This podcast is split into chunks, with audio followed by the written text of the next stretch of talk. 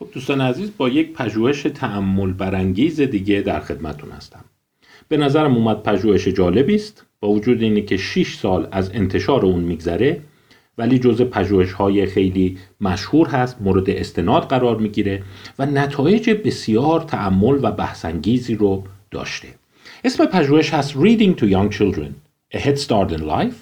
در واقع کتاب خواندن به کودکان برای کودکان جوان.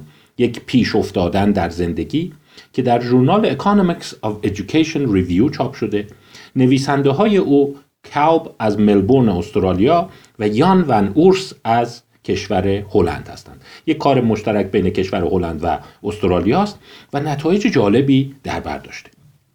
می‌دونید یه سوالی که همیشه مادران پدران می‌پرسن اینه که خب چه عواملی با هوش و توانایی های شناختی کودک مرتبطه و ما چه کارهایی می‌تونیم بکنیم که احتمالاً به افزایش این توانایی ها در کودک منجر بشه؟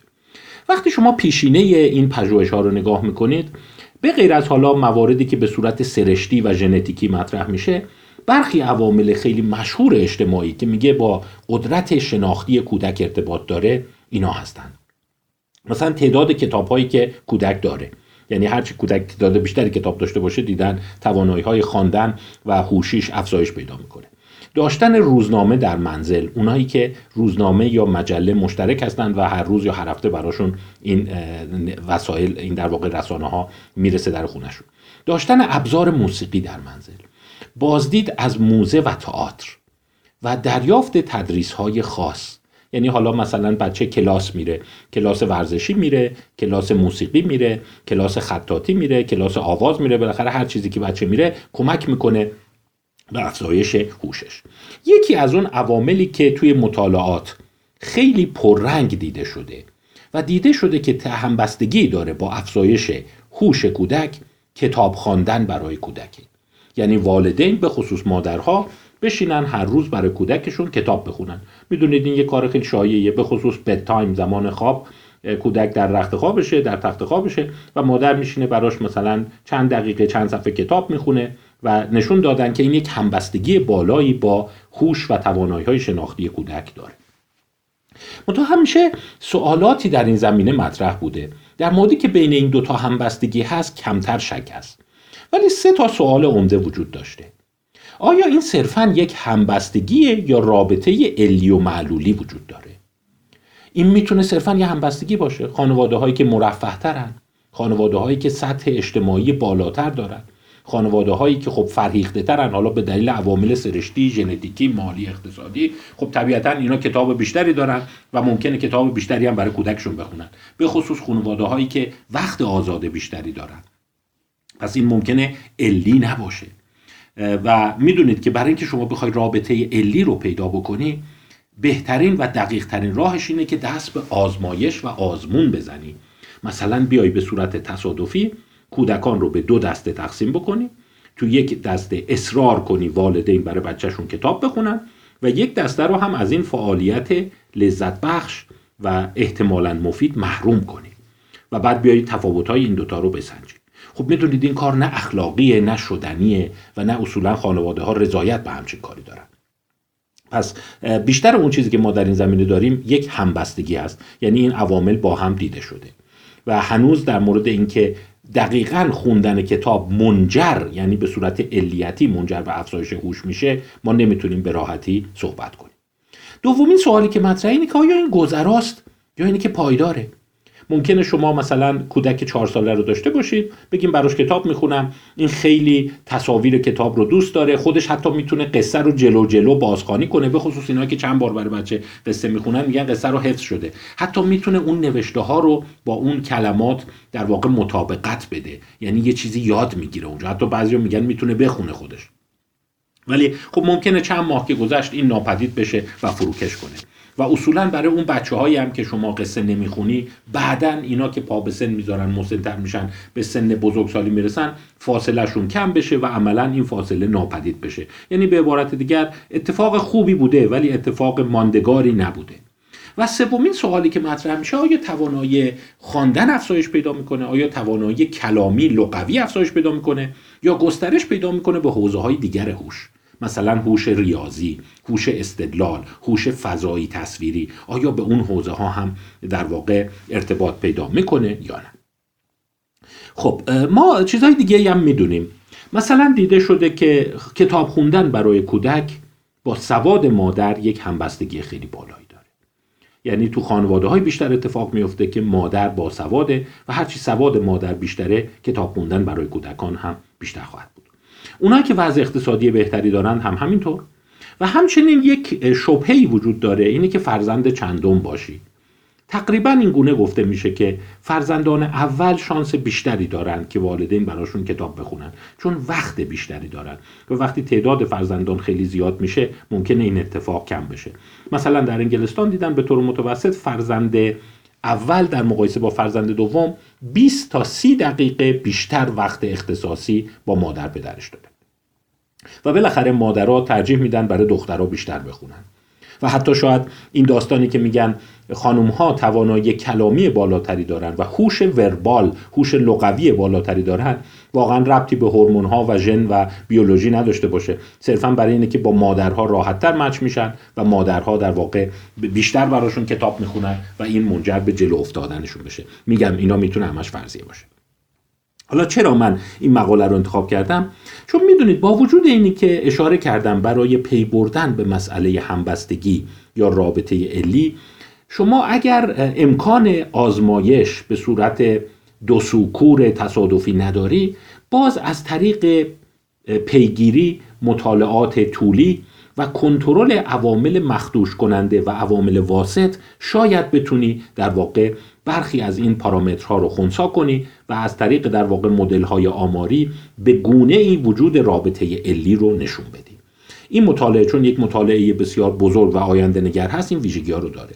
در استرالیا صورت گرفته و دو تا کوهورت رو دنبال کرده.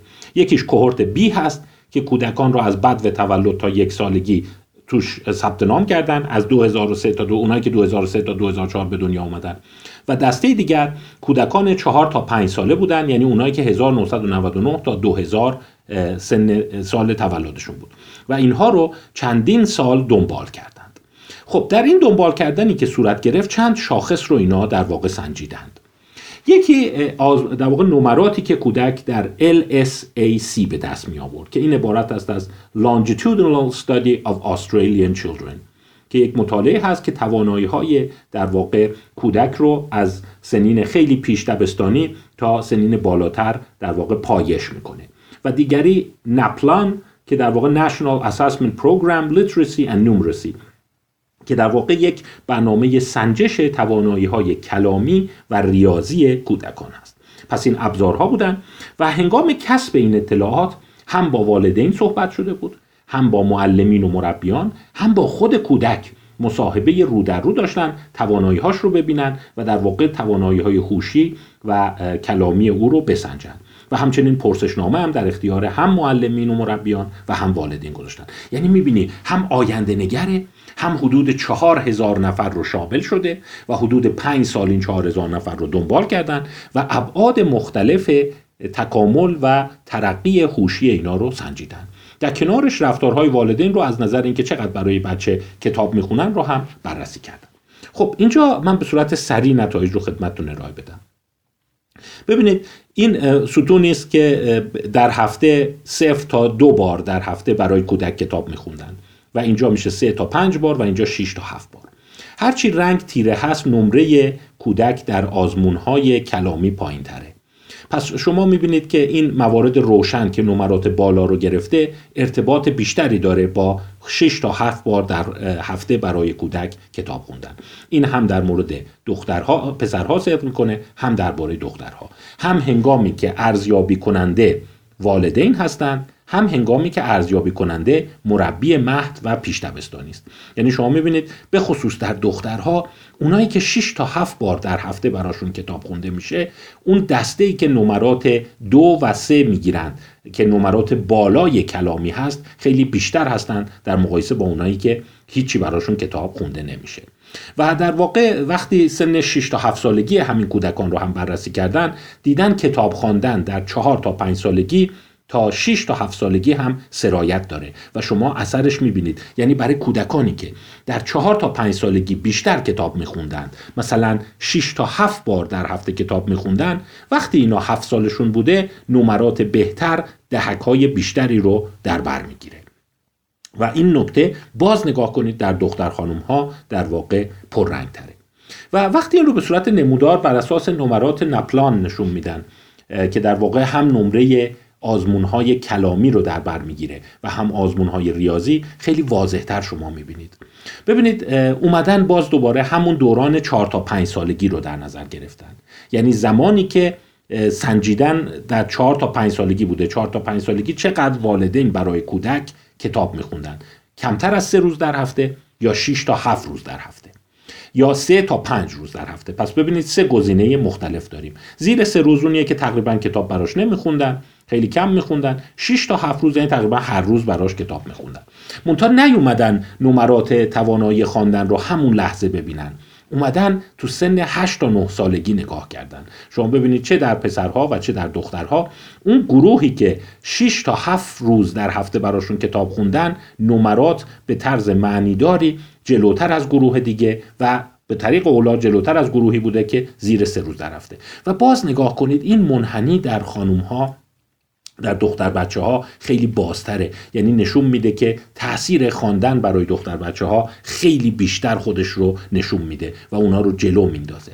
خب این در سن 4 تا 5 سالگی است و این در سن 6 تا 7 سالگی. منتها چه چیزی؟ این قبلی رو اگر شما نگاه کنید نمرات خواندن بود.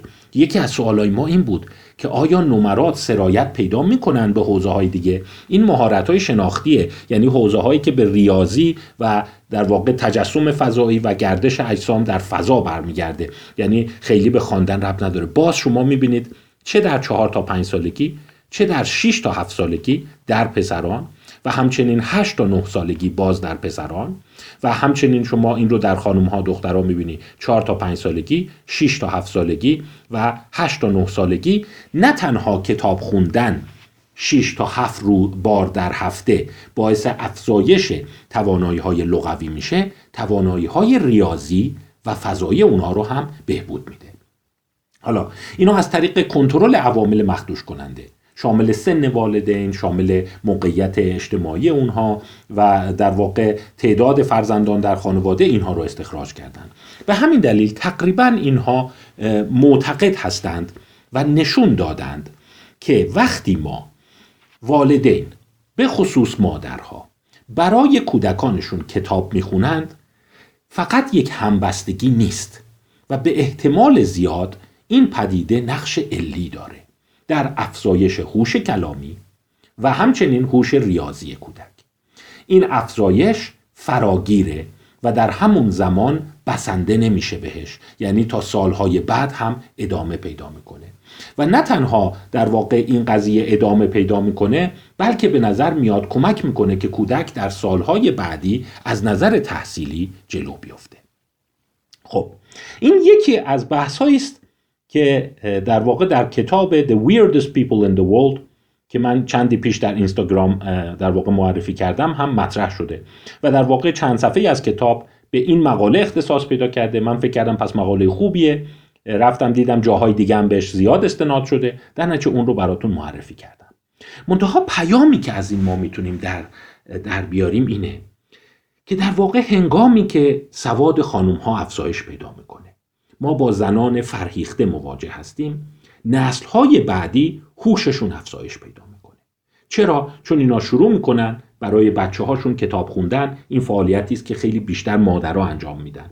و این خودش باعث افزایش هوش نسل بعد میشه.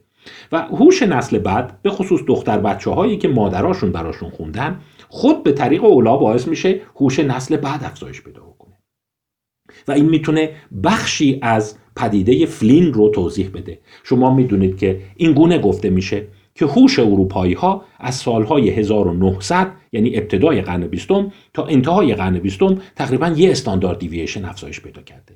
و این می‌تونه یکی از دلایل افزایش هوش باشه. و شما می‌بینید با سواد شدن خانم ها یک ملت رو می‌تونه تکون بده و باعث تغییر فراگیر فرهنگی و رشد و بالندگی بشه. من فکر می‌کنم این پیام مهمی داره که باید به اون توجه کنیم.